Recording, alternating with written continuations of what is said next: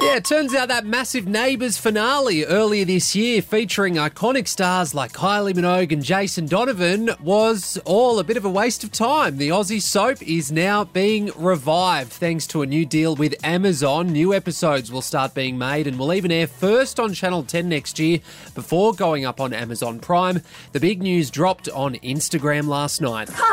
Charlie, have you heard the news? What is? We're coming back on Amazon. You haven't told us when. How does the second half of next year sound? I'm there. Kyle